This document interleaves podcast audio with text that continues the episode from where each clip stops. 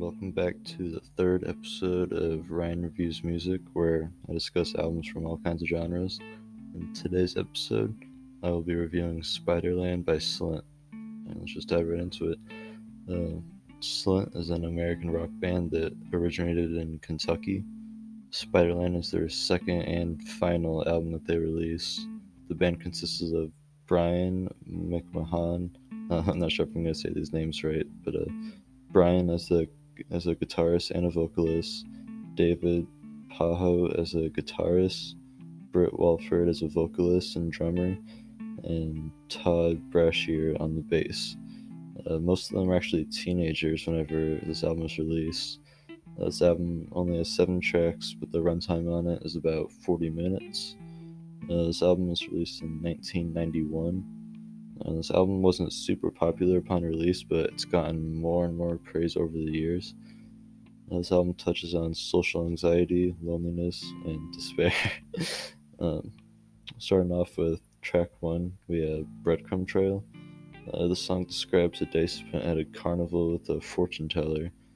Uh, the song features a complex arrangements of sharp transitions, and the guitar fluctuates between a clean sounding riff with harmonics in the verse to heavy distortion with extremely high pitched notes in the chorus. Uh, then we have track two, Nosferatu Man. Uh, this song was inspired by the movie Nosferatu, which is about a vampire, but uh, the song includes an aggressive guitar riff which uses high pitched notes similar to those in Breadcrumb Trail and a drum beat centered on snare and toms. Uh, the chorus features a jagged, distorted guitar and a beat with thrashing cymbals the overall like the vibe of the song is just pretty dark and eerie. Um, then we have the third track, Don Aman. Uh, it's delivered in a very hushed tone, and the song's lyrics depict the thoughts of an isolated soul before, after, and during a night at a bar.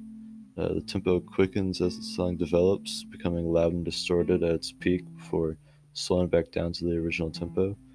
Uh, the song introduces an episode in the life of Don, a lonely man who's feeling disconnected at a party. He's presented glancing at people, interacting, and wishing he could do the same, but his social anxiety doesn't allow him to. Uh, track 4, we have Washer. Uh, this is the longest song on the album. Uh, the intro contains guitars and cymbals, which are pretty quiet at first. Uh, the song builds tension like all the way through the song until the final verse, which features loud distortion, and and it's followed by a pretty lengthy outro.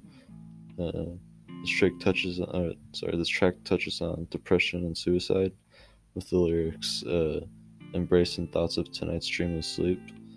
Uh, it's probably the saddest track on the album, in my opinion. Uh, then we have track number five, "For Dinner." Uh, this song is purely instrumentals. Uh, there's no vocals on it. Uh, it begins with a quiet section of uh, chord stopping with the occasional rumble of some toms and a bass drum. Uh, the song cycles through sections of building and releasing tension. Uh, one guitar chord is repeated strummed for the last minute of the, of the song before ending. Then we have track six, Good Morning Captain.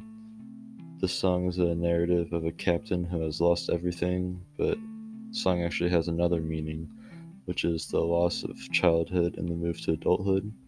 Uh, the song tells the story of the captain, who is a young man, uh, being the only one among his crew, and uh, and he lingers after the storm, like which is uh, the storm is equal to the switch from childhood to adulthood.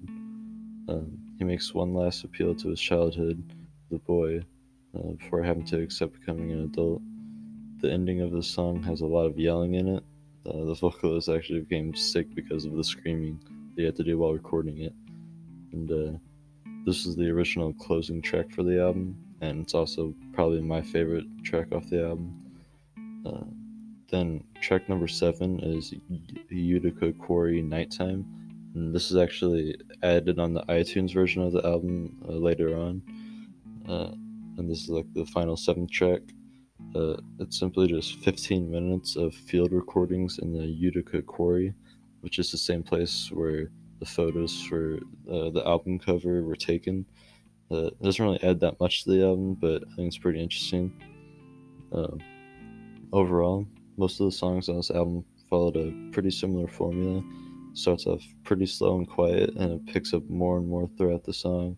And then by the end of it, it's just all really loud, distorted, and they're all going crazy. Uh, the majority of the vocals were pretty quiet, as if he's kind of just like whispering on the microphone through the songs, which I think is pretty unique for a rock album. Uh, the only time he isn't whispering is when he's like full on screaming at the like at the end of Good Morning Captain, and it always does sound really good. But uh, people describe this album as very influential uh, for rock, and I can see why. I definitely would recommend listening to it if you're a fan of rock music, because uh, Good Morning Captain is probably my favorite rock song. but uh, that's about all I have time for today. Thank you for listening in. Uh, and next episode, I will be reviewing My Beautiful Dark Twisted Fantasy by Kanye West. Thank you.